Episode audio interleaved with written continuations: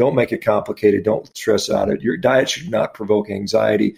If you need an app to figure out how to eat, if you need a nutrient calorie balancer to eat, you're the only species on the planet that needs that.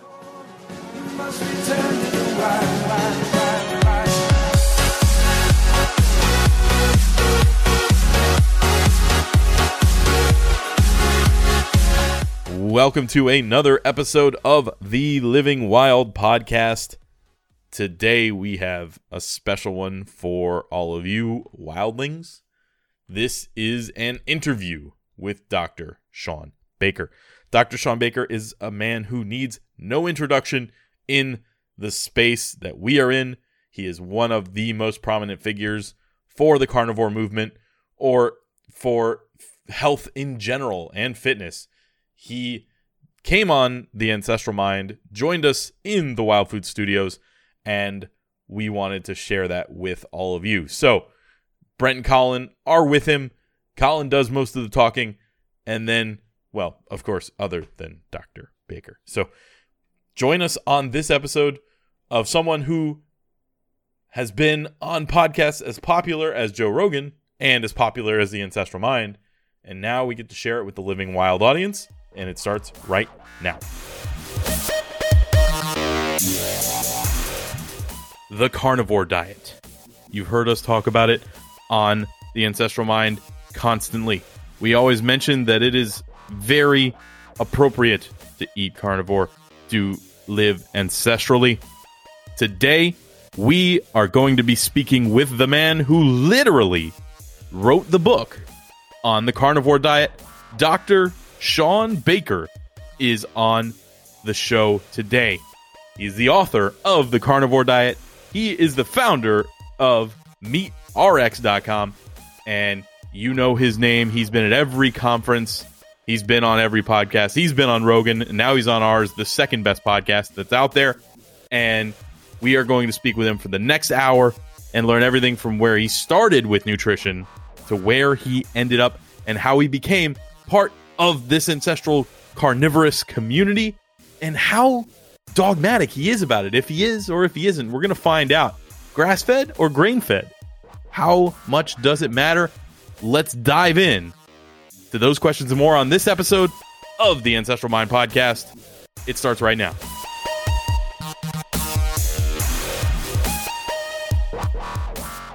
All right, once again, welcome to the Ancestral Mind podcast. I'm Brent Philby. You know, we got Colin Stuckert here. Hey, hey. He's hosting. But most importantly, we're here today with Dr. Shawn Baker, uh, someone who needed almost no introduction, even though we gave him one. But welcome to the show. Hey, thanks, guys. I'm just looking at the screens and it's got you guys' names listed, and I'm listed as optimistic announcer, which I think is pretty interesting. I'm not sure Yeah. where that came from, but cool.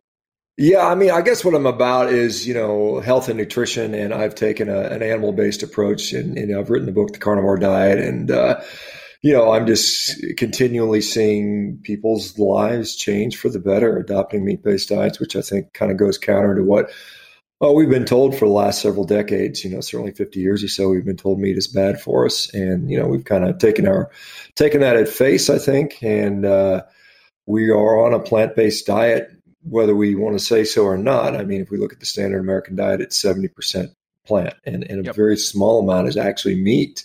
You know, most of the, most of the animal sources are, are, are quite honestly dairy and eggs. And so when we actually look at the meat portion it's a tiny amount. And so we don't really know what a meat based diet does to people uh, based on any of the data we have. And we are seeing uh, quite surprisingly that people that go on a all meat or mostly meat diet are, are seeing tremendous improvements in their health.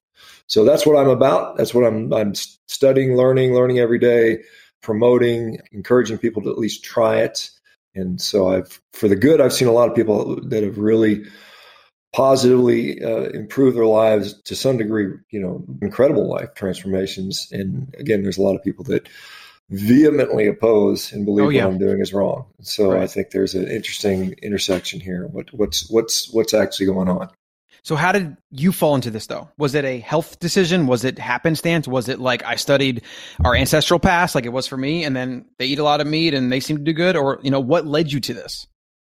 Uh, well, I mean, ultimately, uh, it was a combination of continuing to, to to go on a journey to see what improved my health, and then also a little bit about athletic performance. I'm a you know a lifelong, really competitive, high level athlete, and I was always looking to see you know what I could do from a training standpoint, and then eventually a nutrition standpoint that worked the best. And I tried it as an purely as a, an experiment to see what would happen, mostly for athletic gain, and fortunately, it would work very well for me.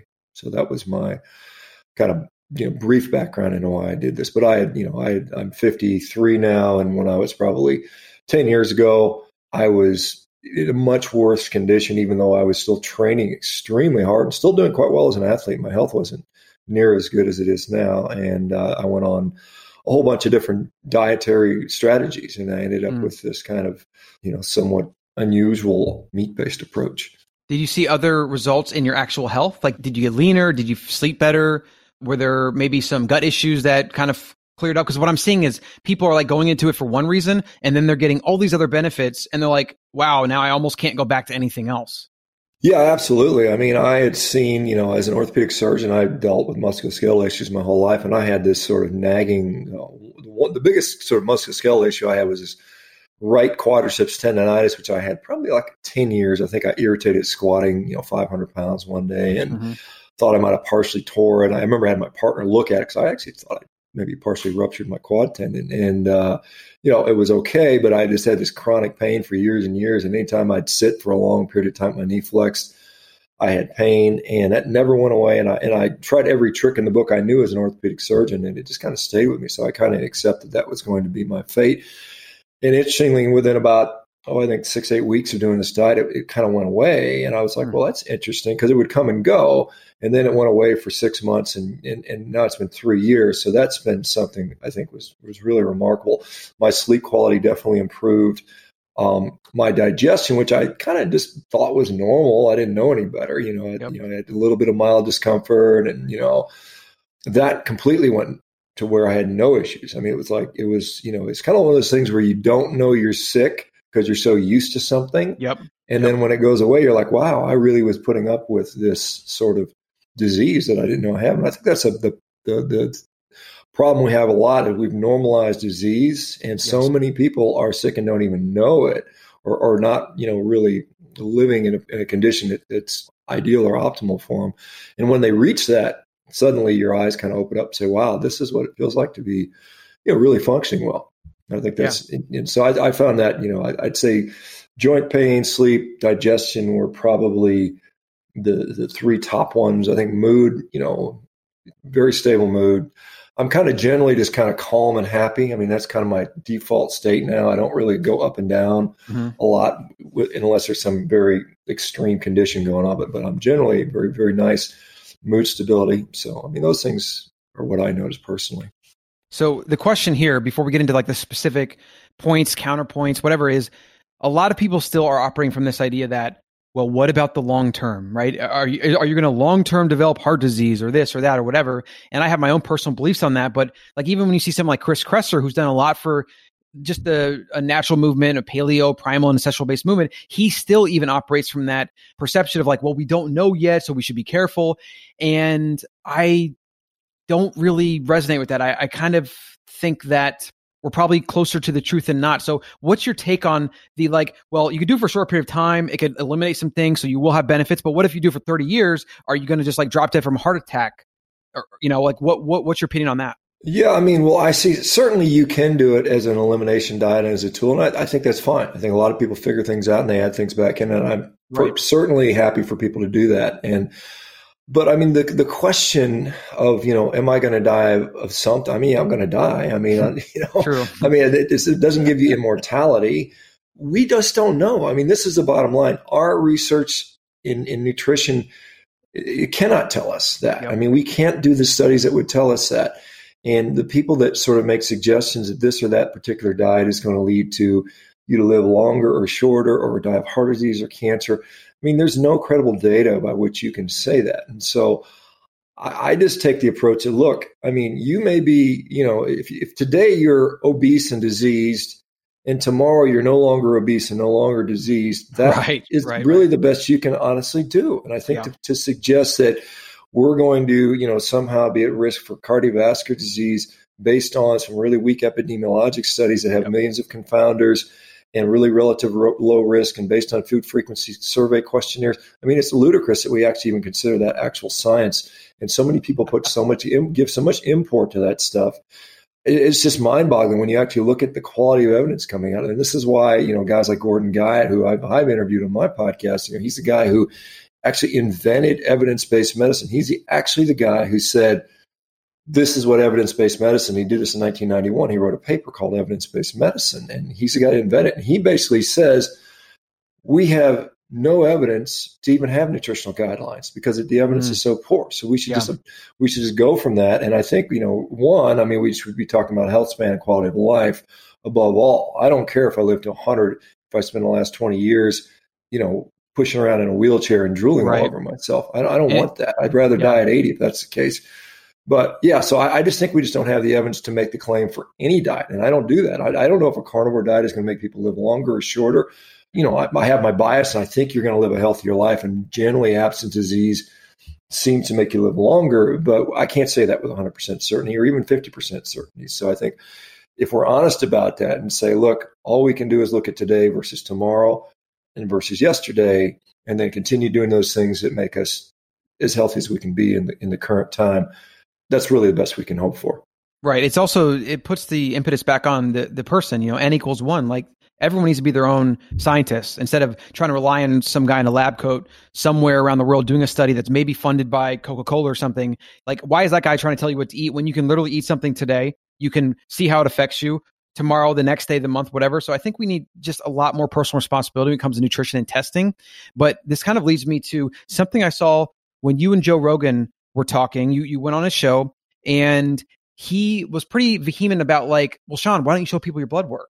And you kind of were like, I'm not really interested in seeing my blood work. And I thought that was interesting. And Joe was kind of like, what do you mean you don't want to see your blood work? This could help solve so many things. And what I think you were saying, maybe you can clarify this. I think you were saying is most people don't know what healthy blood work is. They're just comparing it to a standard of what sick people are. So I don't think it'll really tell me anything.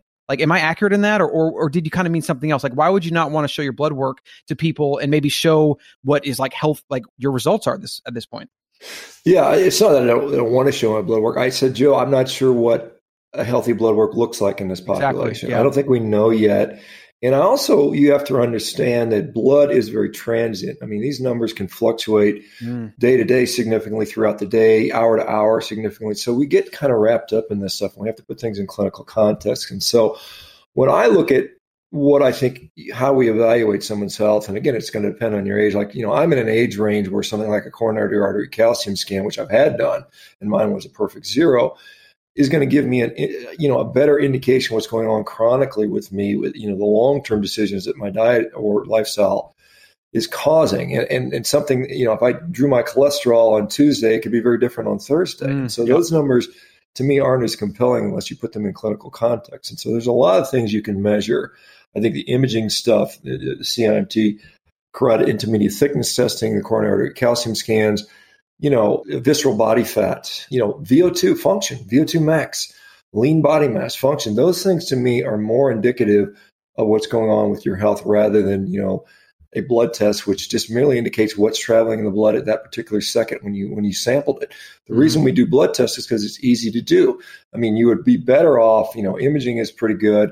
Uh, functional assessment is good. You could do biopsies on tissues if you really want to know what's going on in the tissue, not just the blood that's difficult because it's painful and it's expensive and it's hard to do. And no, no one was decided to have a big needle stuck in their kidney or something like that. So it's, you know, this this stuff, this infatuation with blood work is, you know, partly driven by, quite honestly, these companies that, that have testing. I mean, they want you to mm. test yourself because they make money on this stuff. And so we we now have access to more blood tests than at any time in history. I mean, you can mm. literally go uh, depending on what state you, you live in, go to one of these, you know, lab companies and get $50,000 worth of blood work. I mean, you, you could literally spend that much on blood work and you would get a whole batch of, you know, thousands of tests, most of which you wouldn't know what, would, what, what they'd mean, most of which the doctors don't even know what it means, mm. most of which hasn't been validated in a large population for long enough to make any, any sense as what this means over the long term, other than some,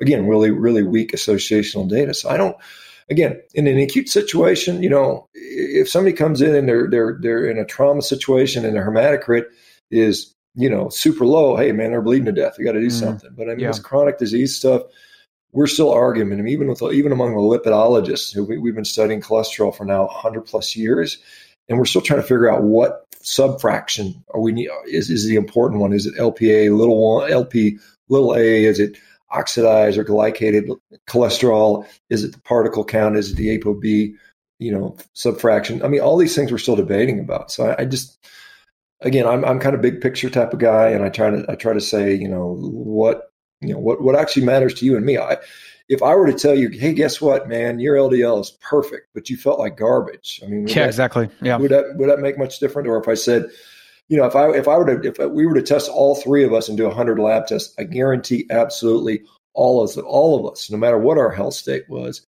are going to have numbers that are outside of range. And we've got to remember those normal ranges were developed on people eating a standard American diet. So yep. we just there's all kinds of caveats to this stuff. Anecdotally, right. this exact same thing. I've been t- I just recently had blood work.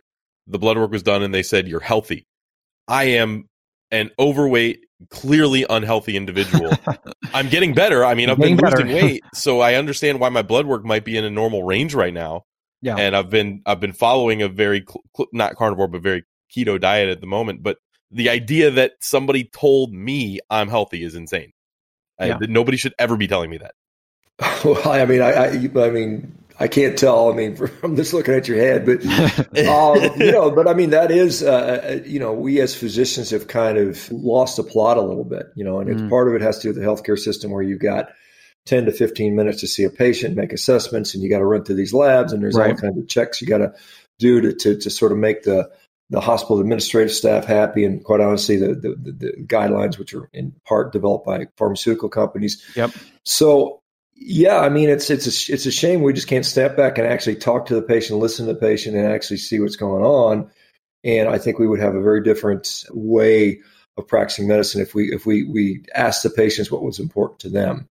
And we don't do that anymore. We we we kind of tell the patients what we think is important for you, and rather than the other way around. And, and I think that's a shame. Yeah. So the, the thing that people come back to with something like meat is even if they maybe buy into the fact that a lot of the research done in the 60s and 70s and 80s is is not that great and they're opening up to eating more animal products well you see a lot in the carnivore community and i'm not sure what your actual recommendations are but some recommend just meat nothing else. Some are even going as far as saying like plants are toxic. And so there's just a million different rabbit holes. What is your opinion on like the all the nutrient deficiency things? Like some people talk about vitamin c this that my personal opinion is like nose to tail is probably important, but like we're seeing people that even just eating muscle meat, they're just doing so much better because they're not eating all the other toxic food. So, what's your stance on all that? Yeah, and so you know, obviously, I wrote a book called The Carnivore Diet, so I, I, I guess it gives myself a little leeway to make definitions as I see fit. right. Um, you know, and I, I consider a, a, carnivore diet a diet in which animal products are the the source of nutrition. You know, and then and basically what we do with plants is we either completely eliminate them if needed or we limit them to the degree that we need to to you know have good health and i think yeah. that's and, and, and, i think the caveats are there it's not an ideology you limit as necessary and the outcome is health and i think mm-hmm. that's how i look at this and i think for many people that looks like a 100% animal based diet you know and, we have different things you can you can include in there. And some people are have a little more room for a little more flexibility. I think that's perfectly fine. I don't think we should sort of kick these people out of the club. I think it's important, and it's important to know. And, and fortunately, we've got some research coming up uh, that's going to maybe help to to kind of continue to, to to teach us on this stuff. But I mean, as far as you know, nutrient deficiencies. I mean, you know, so at the end of the day, we don't see people getting scurvy. I mean, regardless if they eat nose to tail or do what I do, which is, you know, I don't eat generally organ meats. And I mean, I know uh, there's some people that, that have different opinions on that, but I can tell you, I've surveyed, you know, 10,000 plus people on this carnivore diet and asked them, what do you eat in various ways? And I ask them about organ consumption. And only about 15% are regularly eating organs to, to a point where you could mm-hmm. say their nutrition needs might be being met. And it's honestly, you know, if we look at vitamin C in particular, even if you ate nose to tail, you know, we, we took a whole cow and we, we, we, we, we chopped it up into this very part, or we ground the whole cow up and made a giant hamburger patty, right. including all, all the organs. You would not hit your RDA for vitamin C. You probably wouldn't even hit 20%. of the RDA for vitamin C. And so there has to be something going on in a compensatory mechanism that is allowing people like myself and others and, and Inuit, you know, and when we, we got guys like Vilhjalmur Stefansson who spent a dozen years with the Inuit saying, hey, man, we just threw the organs away. We threw them to the dogs. And I mean, there's controversy wow. about that, but that was occurring. And these people were not dying. They were not getting deficiencies. And I, so I think we do have these compensatory things, some of which have been described, you know, competition between glucose and vitamin C and, and certain transporters, you know, whether carnitine is uh, being, you know, ingested through meat and, and, taking some of the pressure off there. The fact that vitamin C is an oxidant, antioxidant, and we get upregulation of our natural antioxidants by going low carb anyway. And so there's a lot of mm-hmm. reasons why we think maybe vitamin C requirements actually decrease on this diet. I mean, that, that's controversial. Some people agree, some people don't. But again, at the end of the day, we have to look at the results people are getting. There are people who have been doing this diet for 20 plus years, 10 years, just eating basically steaks, and they're hmm. fine. And so you can't just throw that data out there and say these people are lying or they're freaks because it's happening over and over again. And so, you know, if we go back and look at like here's an interesting example. We've known this since the 1800s. So some there's so thiamine is a you know essential vitamin, and and there, if you don't have thiamine enough thiamine in your body, you'll get something called beriberi, which can cause there's either wet or dry beriberi. One of them will cause cardiovascular complications, and one will cause, cause neurologic complications. And so they looked at animals back, you know, way back when, and they saw that animals on a low carbohydrate diet could have very low levels of thiamine and they would not get disease. Mm. Conversely, they could have animals on a high carb diet. And even though their thiamine levels were even higher, they would get the same, they would get the disease. And so it shows you, even within populations, even at different levels in the body, the clinical manifestation of disease occurs. We see it with the Inuit. We saw Inuit that would have low vitamin D because they lived up you know, in the really cold, cold, you know, lack of sunlight, right? Yeah, lack right. of sunlight. Yeah. So they'd come in with low vitamin D, and so when low vitamin D is low enough, people will get rickets.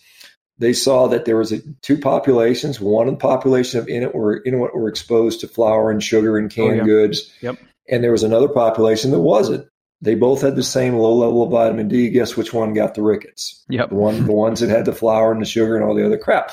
So again, this shows you that maybe we have this differential requirement for nutrients based on what our baseline diet is. And I think we see the same thing with magnesium, and I see, I see the same thing with, again, vitamin D and all these other things. So it's interesting. And I think what we do, what we, what the easy thing to do is to, to paint the broad brush. We can see this with cholesterol. Most Americans are metabolically, you know, unhealthy. They have insulin dysregulation, they have chronic inflammation.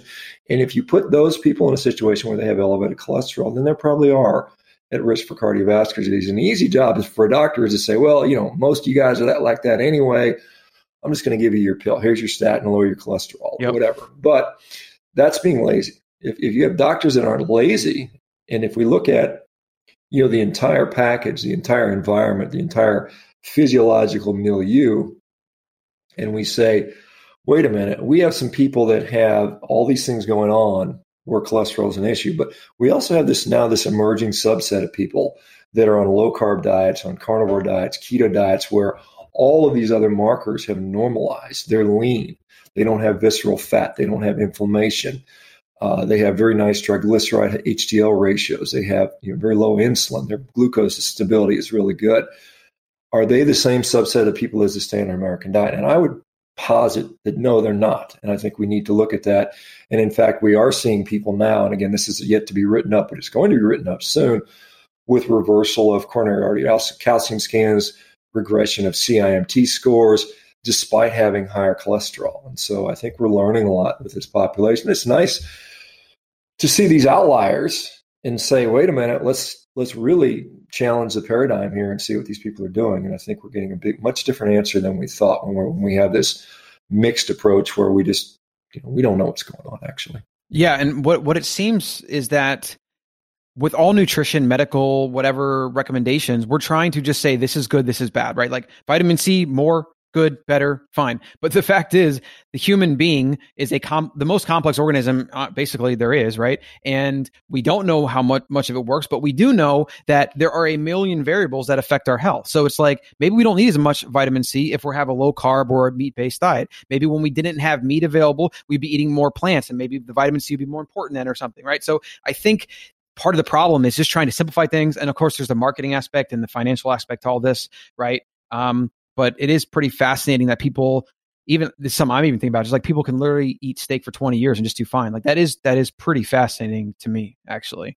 Uh, but so I guess time will, will tell. But but actually, time has already told. Like you use the example of was it Stephenson or Stephenson who lived with the Inuit and wrote the book "The Fat of the Land" or whatever, he, where he he even had somebody follow him for a year. He had uh, I think it was a scientist or a writer or someone where they followed him for a year, and all he did was eat meat, and all of his numbers at the end he like he wanted to prove it to Royal Society or whoever it was who doubted him because they thought he was lying. And he's like, I literally eat just meat, and you can track me for the entire year. Every single meal I eat, I'm going to eat meat. And he did just fine and great. But again, this was a long time ago, so no one really picked up what he was doing. Right? In fact, he's having a little bit more of a resurgence, which is awesome. But um, I think it's pretty fascinating that we do actually have a good amount of data. So this this kind of leads me to research. Like we have a lot of data. And in the beginning of the show, you mentioned we don't have a lot of research. Well, like I think they're kind of different. We have millions of data points. We have at this point millions of people that are doing these things and seeing these different results, but maybe we don't have research that's been done and peer reviewed and published that would suggest or support these ideas. So where do we draw a line to where like again, N is one, like you should be able to do these things for yourself and, and figure out a lot about your health for yourself instead of trying to rely on the establishments or the medical establishment or whatever. Right. There's a question in there somewhere. I don't remember the question yeah, is, but there's a question in there. yeah, well, I, I, think that you know certainly the concept of doing your own you know re- homework on yourself is is I mean very powerful. I mean it doesn't matter what study is done out there. I mean at the end of the day, what counts, what happens to you is what you care about, and you know you can do some things that are really stupid, and you'll I mean often you'll find out you know that, that, that that's a wrong decision, and there's people that potentially harm themselves doing that. But I think if you you know do this in a very sort of logical and objective manner, you can make a lot of uh, good decisions, and you can you can find out a lot about you. But as far as the data is out there, yeah, I mean, there's a lot of convergence in what we're seeing with all these n equals one. And I, I started something called n equals many a few years ago, and we, we you know I got hundred people to do a carnivore diet for 90 days, and we tracked a whole bunch of stuff. And I mean, the end result was pretty much everybody either didn't get worse or got better by significant yeah. amounts when we, everything we asked them to measure, and we tracked their weight loss, and it was about 30 pounds on average. And we, you know, we we followed their, you know, their heart rate went down by about eight points, and they lost about, I don't know, three or four inches off their waist. And their, you know, we checked their bowel movements, and they had bowel movements about once a day. And so all, you know, what we could get for free because we didn't have any funding for this, this was all voluntary. But we're now seeing, like I said, there there is going to be a large study done out of Harvard coming up this in the next few months looking at probably probably have thousands of people in that study would, would be my my guess. So we're going to see some of this peer reviewed stuff is going to make appearance in a peer reviewed uh, journal. And you're talking about Stefansson. Yeah, I think there were six studies that came out of that 1928 uh, Bellevue Hospital study with with uh, Vilmar Stefansson and, and, Karsten Anderson, where they did two guys did it for a year, and yeah, they were. Oh, fine. that's right. Yeah, yeah. Yeah. So nothing nothing bad happened to them. You know, they were completely fine, and you know, we've got historical accounts, and you, if you think about the plausibility of you know just people living up in the polar regions, the circumpolar regions. I mean, they don't really have much choice for variety. I mean, you don't, you can't go to the, you know, can't go to to, to the grocery store, Whole Foods, and pick up some mangoes when you're living, right. you know, up at the North Pole. I mean, and and and we have to remember also that as Homo sapiens evolved, if, if you know, you know, to bring it to an evolutionary model, I mean, Homo sapiens have been around I think we think I think we're now at about 300,000 years when we think they start first start, first started coming out. Most of that time was ice age. I mean, they were inter, they were inter, interspersed warm periods, but mostly it was ice age. And we are in a unique warm period right now. I mean, we could see in a thousand years another ice age evolve. You know, I know there's a climate change stuff going on, but I mean, this has been the natural cycle for the Earth for 4.5 billion years or whatever it's been. I mean, so about three million years ago, we were, we took a really cold turn and I think that's what drove primate evolution towards the, the hominid line is, you know, we ran out of fruits and vegetables. I mean, the, the, the landscape changed to more of a savanna type of thing. Yes. So, yep. Forest, forest receded. And so then we right. came out of the trees basically, and we had to find food, right? yeah. I mean, there were, there were, there were a couple attempts, you know, Australopithecus boisei and robustus who tried the plant-based diet and they went extinct because they just couldn't compete anymore. And the ones that learned how to hunt and scavenge were the ones that turned it to us. Yep. I mean, that's yep. kind of what happened there. And so, you know, but this variety, this belief in this balanced diet, this get your five fruits or, you know, a, a day. I mean, that was not really possible for most humans and hominids through most of our existence. I mean, we couldn't do that. I mean, you know, like this plant based, if plants are essential, I, I, want you to tell me what what the name of that plant is, where it grows in every aspect of the yeah, world right. in all seasons. And you can't do that. The only thing you can say that's everywhere are animals. I mean, and we've eaten every single animal on the planet. I mean, there's not an animal on the planet I don't think humans have eaten. Yep. You know, you can't say that for plants because most of the plants will kill us. I mean, you can't go outside and just randomly graze on leaves and bushes. I mean, you'll die. I mean, that's yep. clear. There's only a very small, small percentage of plants out there that we have, have sort of cultivated enough to, to where we, we don't get injured. Now, fruit may be a little bit of an exception to that, but even a lot of fruits aren't designed for human. There are a lot of fruits out there that certain animals can eat that humans can't, and you will die. I mean, we all know about the poison berries, right? Mm-hmm. When you're a kid, don't eat that berry, and that's still a fruit. So even the even the minority of fruits that were naturally evolving were not made for humans, and so um, yeah, I mean, this makes sense. I mean, there's obviously radio, radio, radioisotopic data coming out of Europe and Africa and Asia showing when we look at look at the collagen signatures on nitrogen and carbon, what humans were eating, and it's very much meat based, very carnivorous.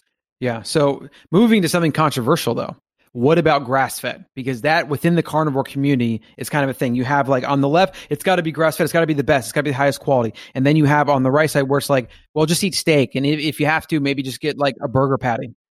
I mean, that's a great question. And so I think one of the things that I don't like to see, you know, if I want to, if I use the, the, the analogy of the sort of the vegan sort of ideology, they, they, they tend to, mix everything into their belief that you know no animal is going to suffer and therefore we're going to we're going to oh, yeah. conflate the science yep. and skew the science to, to, to support our ideology right this is again observation what people have been doing and, I've, and again i've asked all these people what do they eat how many you eat grass fed how much do you eat grain fed depends on where you live because in some places grass fed's all they have you know if you go to go to certain countries they don't grain fed in the us they do and it's getting more prevalent in other countries now but the the results that I've seen doesn't seem to matter much. You know, now certainly there are individual cases where they say I do better on a on a grass finished product, and conversely, there are actually people who say I do better on a grass finished product, maybe because there's a higher fat content mm. or whatever reason. So when we look at the numbers, like people talk about the omega six to omega three ratios,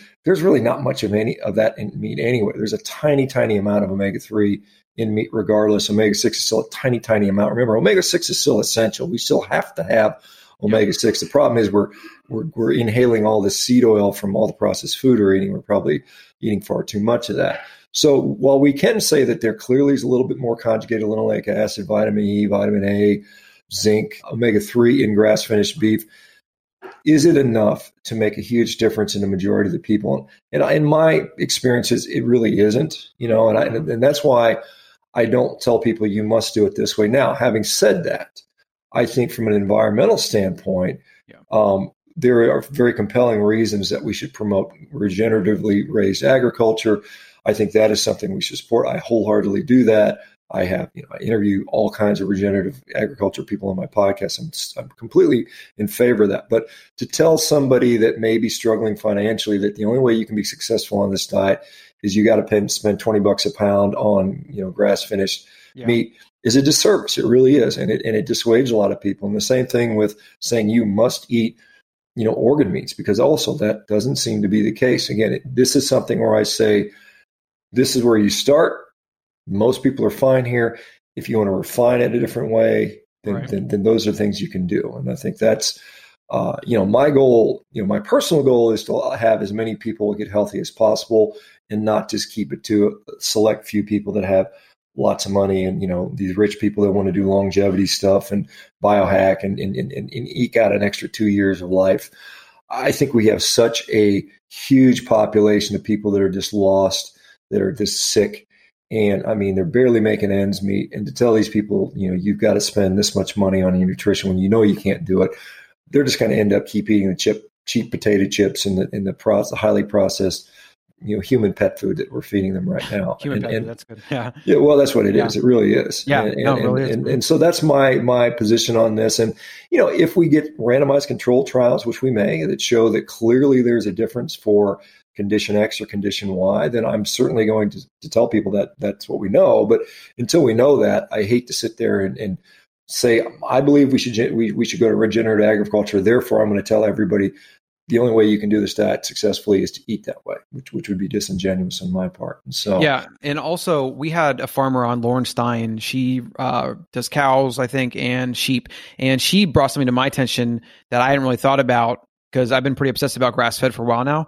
But most cattle eat grass most of their lives. I mean, like that's what they live on, and even the ones that are maybe grain finished or that go to a feedlot, they're not there usually for a long period of time. Um, now, obviously, don't quote me on that. There might be different operations doing things, but for the most part, cattle still primarily eat grass and they might get fattened up on grains for like three months or whatever, right? Which might have a negligible effect on the final omega balance or their exposure to antibiotics or whatever. So I think at the end of the day, it's like if people are eating Twinkies, right? And they can start eating just steak or, Second Twinkie beef, mentioned on this podcast in two days. It's What's like- going on. But it's like that that is going to have a such a profoundly huge effect on their on their health that's where they should really start and focus on and i think we just need to keep it open to people as much as possible until they can like you said refine it and maybe evolve into something else later on Yeah, I mean you're correct. I mean I, I was just on a ranch. I was just in I was up in Nebraska giving a lecture, keto summit lecture, and I was out at the certified Piedmontese guys' ranch, you know, standing out in the snow with their cows. And I mean, yeah, I mean most cattle, I mean all cattle, essentially, with very rare exception, spend the majority of their life grazing in a pasture. yeah Um, and then a percentage of them in the United States, most of them do get finished on grain, but that is a small part of their life. I mean, there, you know, it, we have, so we have 95 million cattle in the country right now. At any one given time, about 14 million of them are in a feedlot. And so that, again, most of the cows on, gra- all, you know, in the United States are grazing in a, in a field. I mean, this is why you see cows out there in a very small percentage of the time they're in these feedlots. And yes, it does, you know, it does affect their omega 6 ratio, omega 3 ratio with what they're finishing. Is it enough to make a difference in human health? You know, I haven't seen it. In fact, there's some people, I'm aware of some people that have actually tested their omega 6, omega 3 ratios, and the difference has been negligible. You know, Mhm. th- th- you know, throw a piece of fish in there and it makes a huge difference. So if you're Oh, really right. worried Yeah. about that aspect, just throw a piece of fish in there yep and that and that's particularly fine. And the same thing with uh, you know the whether they get in, get a hormone implant.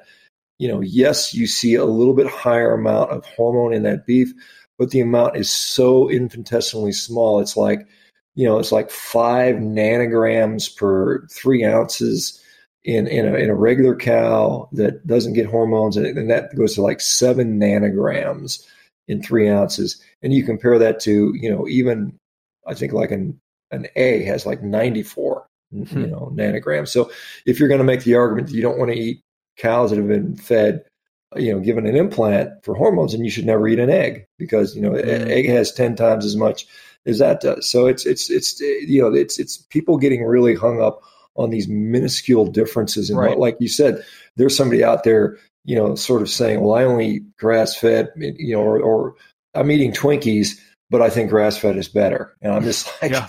you know, just really you gotta you gotta put it in big perspective and, Right. and, and really look at the major differences here. And so I, I don't get too excited about that. But again, at the same time, when we're talking about human health versus talking about environment and maybe ethics, I think there's some different right those are things to di- go definitely there. different eh, separate issues for Yeah. sure and speaking of egg yolks and ethics uh, because it seems to be there's a lot more issues in our factory farm food when it comes to pork and chicken so where do where do pork and chicken fit into a carnivore diet do they and if they don't why don't they fit into a carnivore diet Well, I mean, certainly we have to look at, you know, I mean, we, have to look at parts of the world. I mean, if you're in Asia, I mean, pork is going to be a much, you know, bigger part of the part of the diet than they are in the U.S. In the U.S., cattle, you know, we we have a very nice environment, grasslands to to raise a lot of cows, and uh, I personally don't eat much pork. I, I rarely have it. I don't eat. I, I eat a fair number of eggs. You know, I don't eat much chicken at all. And I think, yeah, I mean, ethically, when we look at it, you know, we see battery farm chicken operations where they're stuck in cages. I don't necessarily think that's a particularly good thing. I mean, my goal, I don't eat because of animal ethics. I mean, I'm eating for human nutrition, but at the Mhm. same time, I'm not going to totally ignore that stuff. right But you know, when, when you look at when we look at cattle in particular, and I, and again, I eat mostly beef. Uh, and I've been on feedlots and I've been around cows, and I know even the ranchers themselves say we don't want to see the chickenization of cattle. So they are aware of the, the differences. Right. And so when we're talking about these different animals, when you say factory farming, you know, it's very different from a cow from a chicken. And I think we have to realize that.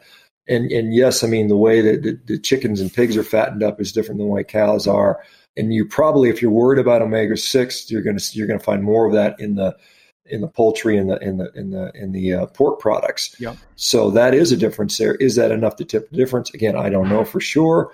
You know, maybe it is, but like I said, there there is room for that in the diet. I mean, really, any animal product is fine in the diet, whether it's fish, seafood, cow, pig, goat, Mhm. salamander, you know, whatever, monkey, you know. But I mean, what's real, what's practical and real is going to be these these handful of foods that we have, have access to, and then what you what you're actually going to eat. This is one thing I say often. You know, the nutritional value of food you don't like is essentially zero.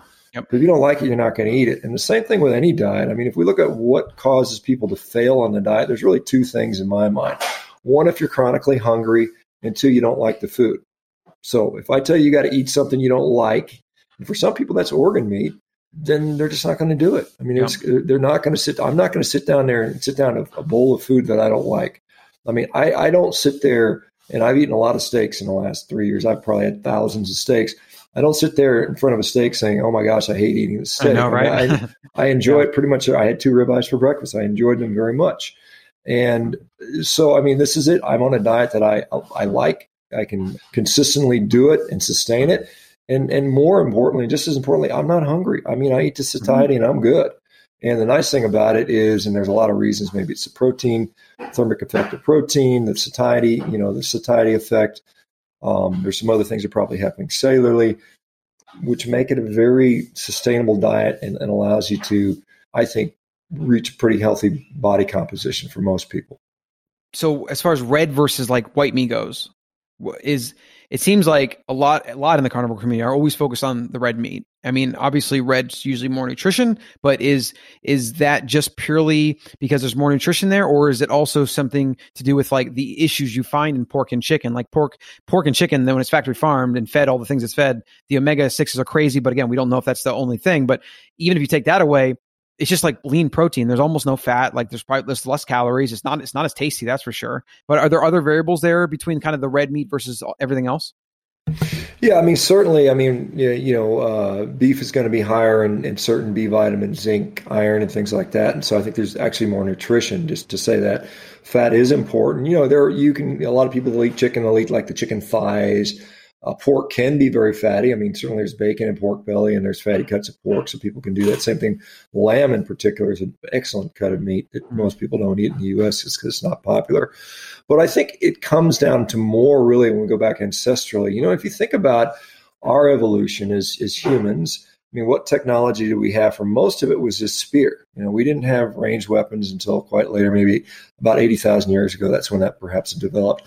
But most of the time, if we if we consider you know Homo erectus, you know, and those guys humans, which we do, you know, and they're not Homo sapiens, but Right. we had spear technology. And if you think about, I've got a spear, and I've got choices of what I can hunt. There are these big, slow moving animals that don't really run away. And there's birds that are pretty damn hard to kill with a spear. I mean, I, you know, you can see Rocky in the Rocky scene trying to chase his chicken around and try to. yeah. it- It's not easy, and you're not going to get much food anyway. I mean, you know, how much work would you have to do to spear a bunch of birds versus, you know, just throwing a big, uh, you know, big spear in this big mammoth's belly? Especially in groups too, hunting in groups. Right, You're yeah, taking out a big animal super easy. Right. There was no difficulty whatsoever in humans uh, killing these mammoths, and they were everywhere. We had huge, vast amounts of mammoths. So, I mean, just from a sta- from a strategy, I think that's what we did. That's how we evolved. That's how we got the most nutrition, and so I think we still carry some of that forward. And that's why a ribeye steak versus a, you know a skinny chicken breast, one's going to f- seem more satisfying to, to you than the other. And I think it is. There is a lot of evidence that we were hunting, seeking out fat because protein you know, in the animal world, protein's pretty easy. I mean, if you're eating animals, you're, you're not going to have a hard time hitting your Right. protein requirements. But getting that fat requirement requires some specialized, you know, actual effort in, in seeking out certain animals. And that's why we crack the bones to get marrow. That's why we ate the brains. Mhm. Um, I mean, some people conflate you know, that we were going after the organs, but I think we were going after the fat, the internal fat, particularly as we got to leaner and leaner animals. Like when we see like a lion kill a zebra, zebras are all lean protein. The only place yeah, the fat for, is go for the organs. Yeah, yeah. The only place the fat is found is in that that fat that surrounds the organs, whether it's the pericardiac, the perinephric, the the the, the omental fat around the intestines. That's why we're doing this. That's why we see this organ seeking, but it's mostly fat seeking behavior because mm. we have to get this we have to get this fat in, and I think humans do the same thing. Yeah. Also, fat tastes delicious to us. Right. I mean, yeah. There's yeah. a reason and, for that, right? Exactly. Exactly. There's a reason. Now, some people would disagree. There's some people that have been trained to hate fat, and I think we've got yeah. this sort of we've got this anxiety and this you know uh, mental health disorder, which is fat phobia. But uh, yep. Yeah, but we are. It's absolutely fat is an important part of the human. It's essential. I mean, we look at the essential human requirements. It's amino acids, essential fats, vitamins, and minerals. There are no essential carbohydrates. There are no essential phytonutrients. That's all marketing. You know, we can use carbohydrates as an energy source, and certainly there's advantages. And I think for certain athletes, it comes into place. But to say what the essential human requirements are, we get them from animals, and we've done that forever. In fact, if we look at all animal species that have ever existed on the planet, something like 90% of them have selected the carnivore method for acquiring nutrition. Even the very first animals 800 million years ago, that's what they did. These larger cell organisms would eat single cellular, single mm. cell organism, and that was a strategy. And the, the ability to be herbivorous was a later development that, that, that was a specialization. So it's it, it requires much more uh, specialized adaptations to to to try to derive nutrients from plant sources because it's just less efficient. It's, yeah, it, it just right. is. And there's a lot of plants have defense mechanisms. They they're very good chemists. You know, they build actual pesticides and toxins into the plants themselves. Like, can you speak on that for a little bit? Because that's something that really started to change in my mind a little bit when I when I saw this study. Brian from Sapien.org shared with me. It was he studied the load of pesticides in the typical American diet, people that, you know, maybe they eat vegetables and fruits here and there, whatever. And he found that 99% of the pesticides that we consume come from the plants themselves and not what humans are spraying on them. And that was just like mind blowing to me when I, when I started thinking about that. Yeah, that's Bruce, that's Bruce Ames study from 1990. You know, he's, he's a famous toxicologist. And yeah, I mean, he basically said, look, people are worried about pesticides. Well, let's study the, what, what people are ingesting as far as pesticides. And yeah, the, the, most of the pesticides we consume are made by the plants themselves and they're in common fruits and vegetables we eat every day. And, you know, interestingly enough, I think of the 52 that they studied, 27 of them were carcinogenic in animals. You know, we regularly eat them. And, you know, if that would, if that had been meat, we'd have headlines all over the world screaming about right. how, yep. oh, it's awful. Don't, you know, like, I think it's, I think it's cabbage that has something like 45 carcinogens within it. And we don't mm. hear about that stuff just because we don't have some of the ideology behind it and we don't have some of the epidemiology. And so yeah, it's not to totally. suggest you're going to get cancer from eating a vegetable, but at the same time, the level of evidence is about the same if you exclude the, the, the silly epidemiology. And so, yeah, I mean, absolutely, there are compounds in, in plants. I mean, you know, poison ivy, for example. You know, you get poison ivy on your arm, it causes a horrible rash. You go out in your backyard and start randomly munching stuff, you are going to get sick and maybe right. die. And yep. we have a lot of those compounds that we found the ones that don't make us sick. sick. I mean, I, I just kind of wonder, you know, 300,000 years ago, the guys that were testing the plants. I mean, who got who got picked to be the plant tester? You know, you know, it's your turn today. You know, Irk, and uh, you know maybe you die, maybe you don't, or you know you kind of eat just a tiny amount and see how sick it makes you, and you find ones that don't make you quite as sick, Mm-hmm. Uh, and then, of course, we've we've bred these things down. You know, we've bred we've bred out some of the toxic. You know, this is interesting. So, this is something that's kind of disturbing. So, you know, cotton. We can't humans can't eat cotton, right? We don't we, we don't typically eat cotton. But guess what? F, uh, USDA just approved cotton for human consumption, and the reason for this is that there's a substance in there called gossypol, which gossypol is tox- toxic to humans and other animals. Well, they figured out how to GMO breed out the gossypol.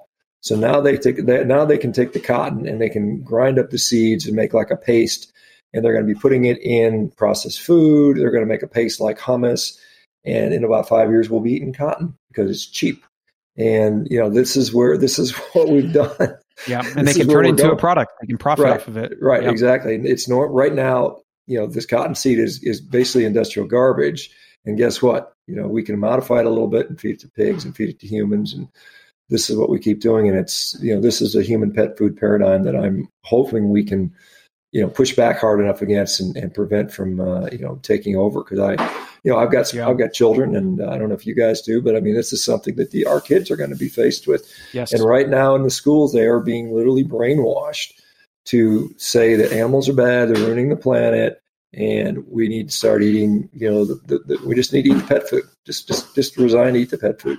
Golden Yeah. Globes out there just pushing that for whatever reason. They're like, we're, we're vegan this year. Like, what? Well, the, the perception is that it's somehow better for the planet, but it's not. I mean, in the idea that you eat some bread and the, the, the field that was plowed is just, oh, well, it's just a grain that's dying, right? But you go behind a tractor and you can find literally thousands of snakes, frogs, field mice, like lots of things die to produce plants. That's what people don't understand. Like it's all part of an ecosystem. There's almost nothing that a human can do to live on a daily basis where something does not kill to or die to allow that to happen, right? So like we just need more education awareness around the reality of humans are the top of the food chain. And as a result, a lot of things below at the bottom of the food chain are going to die at some point to allow us to be there. You know, so I think the ethics and the morality of that is is a huge topic with lots of different rabbit holes.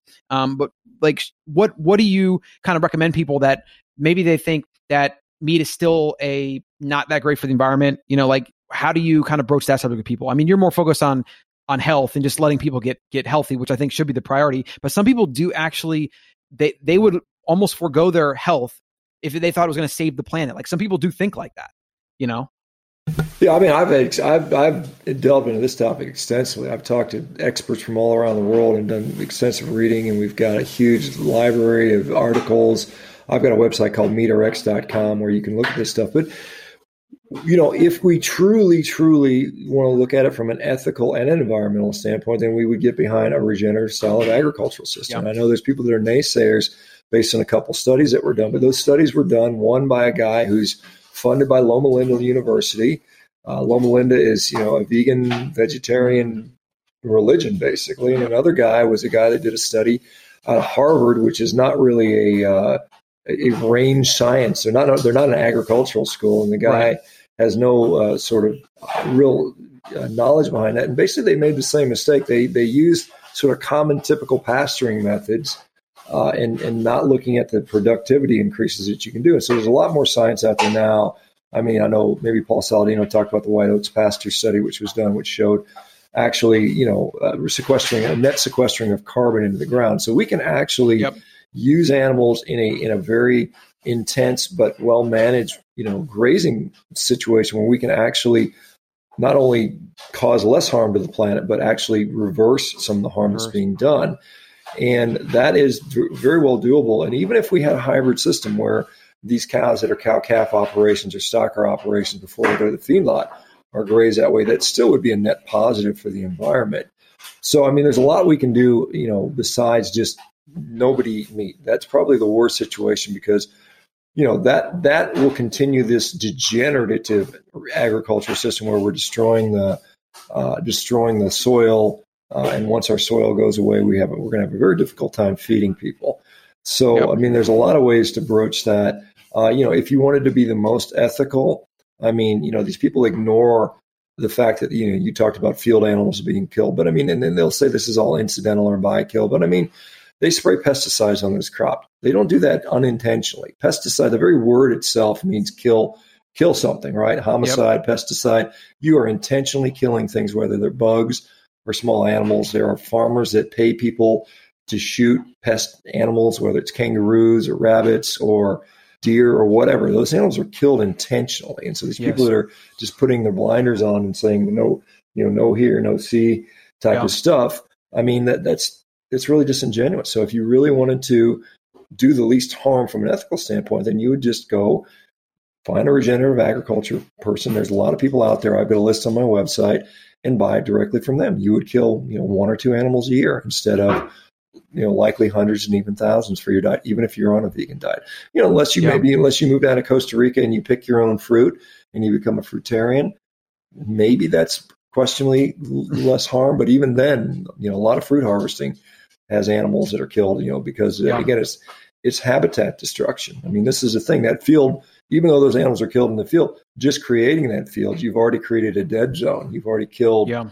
millions and millions of, of different animals just to, just to have that monocrop, or even not monocrop, even to have that crop exist. And so that's you know the, the common argument was the animals eat all the all the crops anyway. That's also completely wrong. I mean, even if we, you know, the data does show is FAO data says about a third of crops, cereal crops in particular, go to animals, but that means two thirds are going to humans, and then all the other crops, the fruits, the vegetables, you know, they're not eating that. I mean, they might, they might be eating the waste products. Remember, most of the animals, animal feed, uh, only about 10 to 14 percent of their, their food, if they're fed on finished on grain, is actually edible by humans. 90 percent of the food humans cannot eat, mm-hmm. and much of it is grass and forage. Some of it is like byproducts from you know human food. Again, you know all this mm-hmm. all this food that we make for humans the, the, the, waste products will go in a landfill and rot and, and, produce methane, or they, they get fed to to a pig or a cow or a chicken. So I mean, it's you know it's much more complicated and nuanced than people have you believe. Yeah, well, and the food waste thing is a big one because I mean, I think it's like the number is staggering. I don't know what it is, but we waste a large percentage of the food in this country right? And most of that food, guess what? It's not animal products that we're wasting. People are throwing away apples that go bad or bananas or whatever or, or, greens. And very rarely are people throwing away meat or fish or anything like that, right? So like if you account for how much actual plant products we're throwing away, which then contributes to other factors, I mean, just again, it's just one of those data points. Like it's just, it's just absurd when you really dig into the numbers. So yeah, I mean, we, we waste about forty percent of the food that's produced in yep, the U.S. I knew it was big. Yeah, yeah, and and that's, so that's shocking. And about fifty percent of the fruit we get in the U.S. is imported from overseas. Mm. Um, you know, the vast majority of that food is wasted. You're right, is fruits, vegetables, and, and, and baked goods and things like that. So that's you know, bread that's gone bad, fruits and vegetables. Are, I did this, you know, when I was on whatever diet, trying to eat you know healthy fruits and vegetables. Go get the organic fruits and vegetables and throw half of them in the trash. Yeah, you know, it's yep. just what happens because you don't get to eat it in time. Um, you know, and you know, again, when we look at environmental issues, and, and you know, there's a lot of ways, a lot of ways to frame this. You know, what sort of vegan advocates will do is they'll they'll say it's all about calories and it's all about greenhouse gases. You know, so we can say, well, maybe we should look at actual nutrition, not just calories, because the most nutritious, sorry, the most calorically efficient crop to grow is actually sugar. If you wanted to feed people the most sugar to get the most calories, you'd feed everybody sugar because that would be that would require the least input. And then if we look at health outcomes, and if we look at what is causing greenhouse gases, well, we know, according to the EPA, and I'm talking about the United States, um, we see that only, you know, agriculture accounts for about 9% of our greenhouse gases. Transportation, uh, industry, and energy are about 80, 80% of our greenhouse gases. Mm. The agriculture is 9%. Plant agriculture is 5%. Animal agriculture is 4%. Cows are 2%. So 2% of our greenhouse gases are coming from cattle production. The healthcare sector creates 10% of our greenhouse gases. And so what I'm seeing, you know, 10% is bigger than 2%. And I'm seeing people that go on a meat based diet and they leave the healthcare sector because yep, they're no completely. longer on pills. So we have to say, big picture, do I contribute to 10% or 2%? And yep. I think that that's a pretty way, another way to look at these things. So you know, it's, it's whoever frames the argument. They, they say, well, this is a metric we're going to follow, and therefore our argument's right. But when we say, well, let's measure a few other things, yeah, and see what what actually shakes out, because there's a lot of things that go into this, and so we're trying to oversimplify things because we have a message we want to we want to get behind an agenda, really, a, a, bias, well, an yeah, agenda. Yep. It is an agenda, and you know, this is sort of sort of this plant based movement, this vegan movement. You know, vegan veganism has been around defined since 1944 and it's really kind of stayed there at this 1%, 2% of the population. But now we see these, you know, these people like Silicon Valley investors saying, hey, wait a minute, we've got this market for alternative protein. We think it's going to be a mm-hmm. $100 billion market. And we've got something like five, $5.7 trillion in investment capital to help build this market. And so we're seeing this incredible push for Beyond Meat, for Impossible Burgers, for yep. whatever Tyson Food is going to call theirs, whatever Cargill or Nestle are going to call theirs. And this is why we're seeing the media constantly this push give up meat, give up meat, give up meat, you know, protect the environment so you can eat our our, hum, our, our very cheap, highly processed human pet food and and and this is what we're seeing. And i mean yep. it's simple as that. And and people are you know unfortunately people are not very sophisticated and they're easily swayed by beyonce you know and and, and you know whoever some latest yep. athlete snoop dogg saying eat, eat eat beyond meat burgers. I mean this is this is what we're dealing with. And they know it. They know how to market very effectively. Even these people have been marketing for 100 years. They know how to market yeah. to kids. They know how to market market to the target audience. And it's just the same old playbook and we're going to see a generation of people that don't know what it's like to be healthy. They're gonna they're gonna yep. be used to eating their process, you know, their process, you know, pro- pro- processed kibble and taking their supplements and and then taking their anxiety pills and their erection pills and their psoriasis pills and you name it. And then this is this is what is going to make a lot of people a lot of money. Unfortunately, it's it's it's at the expense of you know everyone's health. Yes, I know. That's why I do what I do. I want to try to help change it for my son's future because things are looking bleak. They really are. In fact, I think the the numbers are in where my son's generation is supposed to be the first human generation to ever not outlive the parents, which is like, wow, that's that's pretty startling. Uh, but we are coming up on the hour, and we, we want to let you get back to your day of cooking two ribeyes for breakfast and maybe two or three for yeah, dinner. I want two for breakfast. That sounds amazing. I've already fat. I'm fa- I'm fasting today, but I actually have a ribeye from Alder Spring Ranch, was a regenerative agriculture. I just just got a box in today. Actually, I'm really excited to get into. But right, would, you're going to cook it for us tomorrow. Well, I, maybe I'll say one for you tomorrow, but I like to kind of hoard those for myself. The, rib- the ribeyes are for me. But what is some just parting kind of simple summary? Like if someone's maybe they're on the fence or or they're going to try it out, maybe try it as an elimination diet for 30 days or whatever to really fine tune their body, which I think is a great way to do it. What are some simple ways to just simplify all of this? Because there's a lot here, right? What would you recommend for just the average person maybe want to try this out? Yeah, I mean, I think in the beginning, you know, I get away from the mindset of counting calories or macros or restricting, yep. and and I don't care what your goal is. I think in the beginning, when I tell people, and we have this huge coaching platform at meatrx.com, and it's a great source of, of just information. Most of it's free. If you want to get a coach, it's fun. You know, my book's out there that talks about this, but I really talk about changing a relationship with food. I don't care what diets you're on. Long term success comes when you have a healthy relationship, when you treat food as nutrition and not as entertainment, not as a social concession, not as eating because you're bored or upset or, de- or depressed or because you're watching TV. You learn to do that. And when you take in high quality nutrition, whether it's ribeye steaks or liver or whatever, and you eat that consistently over a period of time, you get a physiologic shift that makes you not hungry. And then once that is in place and you do that repeatedly, then you can battle those psychological demons. It becomes easier. You know, when you're hungry, it is impossible for the long haul to resist this psychology, this social pressure. When your physiology is favorable, that pressure becomes less. It's not that it goes away, but it, it becomes less less difficult to resist. And I think that's where you get to. And so I tell people in the beginning, don't count calories, count how many meals you enjoyed. You know, don't worry about making some macronutrient. Make it so it's delicious. You know, enjoy it. Be decadent. You know, in the beginning, if you want some spice on your food, fine. If you want some cheese on your food, fine. Mix it up. Eat chicken. Eat eggs. Eat pork. Eat you know. Eat ribeye steaks. Eat whatever. You know. Eat octopus. Whatever fish. Whatever you like. Uh, and then you'll find, you know, eat that bacon cheeseburger, you know, without the bun, of course. But but then you you know then you find out after you've kind of kind of got used to that, and then you'll fine tune and you'll find that maybe maybe I need to cut back on the dairy a little bit, you know, and, and you know maybe maybe this, this too much of this spice has caused my stomach to be upset a little bit. You'll you'll figure that out, but you know, and and you know, don't worry about being perfect. Uh, and just kind of get there. Make meat the majority of your, your nutrition. Get all your nutritional needs met through meat uh, or meat product. You know, meat. When I say meat, I mean fish and dairy and eggs and yeah. all that stuff get your nutritional needs needs met there, and then the other stuff becomes flavoring. It really is. I, I consider vegetables and spices as decoration flavoring. I don't consider it nutrition. I don't think you're going to get some magical super berry that's going to give you some, you know, there's a hormetic effect of vegetables. You can get that same hormetic effect without the potential toxicity by exercising, by fasting, by sitting in a sauna, by cold exposure. I mean, so there's all these other ways to get those theoretical hormetic benefits, which are probably the only benefits of vegetables.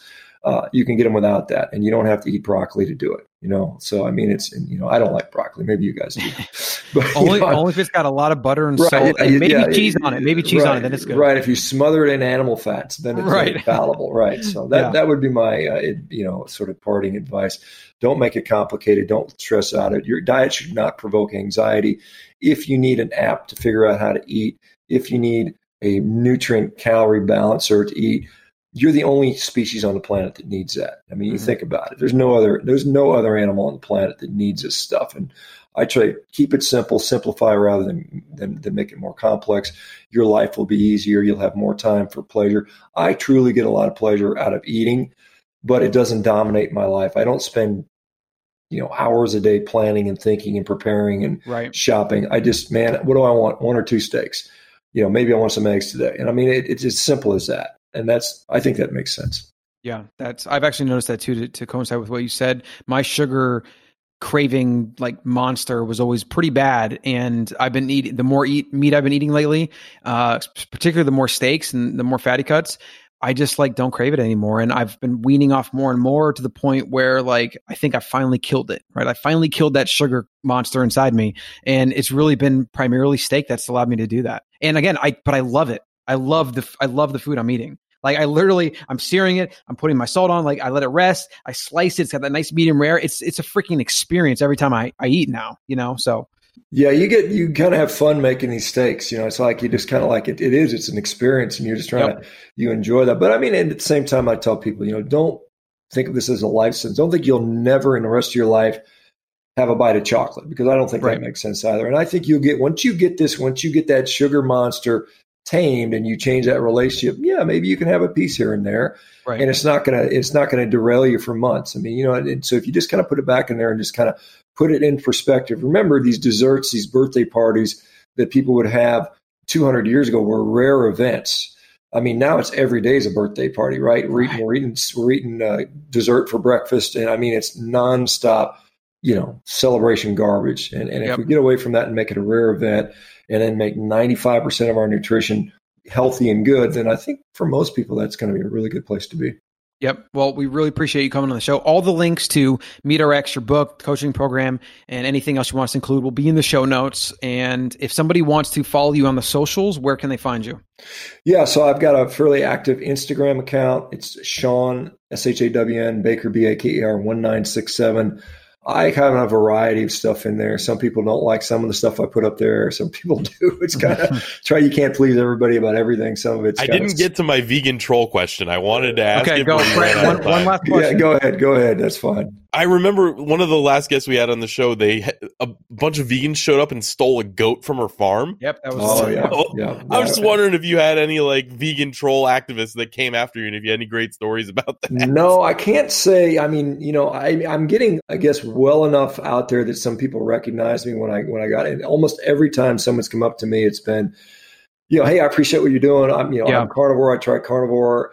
I am absolutely convinced that there are vegans out there who have seen me. I've been in restaurant, you know, Whole Foods and stuff like that. I get sideways looks every once in a while by, you know, hmm. and I get, so, but they've never come up and said anything. Maybe the fact that I'm six, well, you're five, six, seven two, or six, yeah, five, right? Yeah, like six, so. five, 240 pounds. And I haven't been harassed by that. And I don't have any goats for them to steal or anything like that, but I'm, I'm aware of that goat, goat incident is quite sad, but yeah, I That's haven't, I mean, most funny. of it's online, you know, it's, it's kind of, yeah. Know, people get a lot of, uh, you know, they get a lot more bravado when they're online than they probably do in person. Yeah. Keyboard warriors, yep. Right. Please always remember that the members of the Ancestral Mind podcast are not, in fact, medical professionals. They're not doctors. They're not nutritionists. They are simply providing this entertainment for you to do your own research and to entertain yourselves. So please consult a physician before changing your diet. Not everything works for everybody, and make sure you always do your own research on everything you hear on this show and outside. Thanks for listening to that show. Colin here, the Wild CEO. And I want you, if you haven't already, to go over to theancestralmind.com and download the seven principles of living wild PDF. You're going to hop on our Ancestral Mind newsletter. You're going to get the monthly Ancestral Mind newsletter, which is going to be full of content that's actionable, short, sweet, nothing too much, not too big of an investment of your time. You're also going to get every new show that we put out right in your inbox so you don't miss anything. You know, pick and choose. If you can't listen to every show, listen to every other or the ones that really strike your fancy. We have a lot more coming out, a lot more planned. So make sure you get over there at theancestralmind.com. And as always, if you have any questions or comments, you can send an email to me personally, Colin at wildfoods.co. That's C O L I N at wildfoods.co. And I look forward to hearing from you. I will see you on the next episode.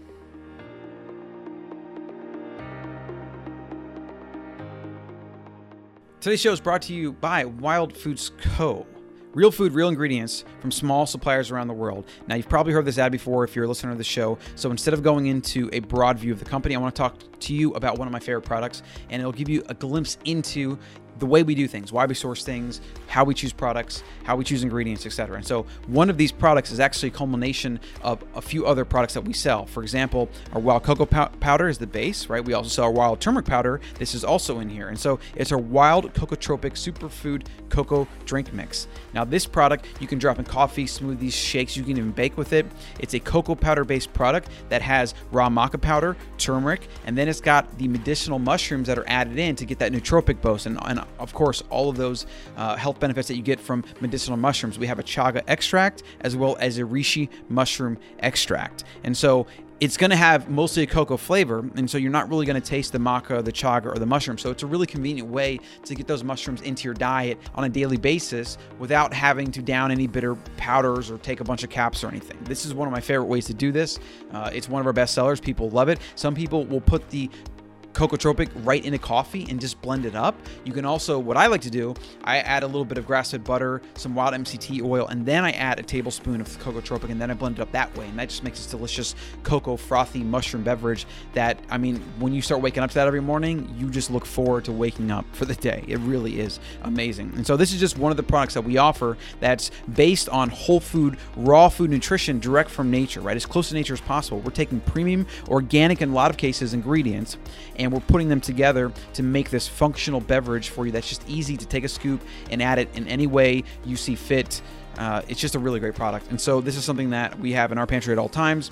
It's a really, really great starter and intro to something like uh, butter coffee fasting, or or just having a little bit more functional nutrition in your smoothies or your shakes or your, or your post workout or whatever. So go check that out over at wildfoods.co and check out some of our other premium products.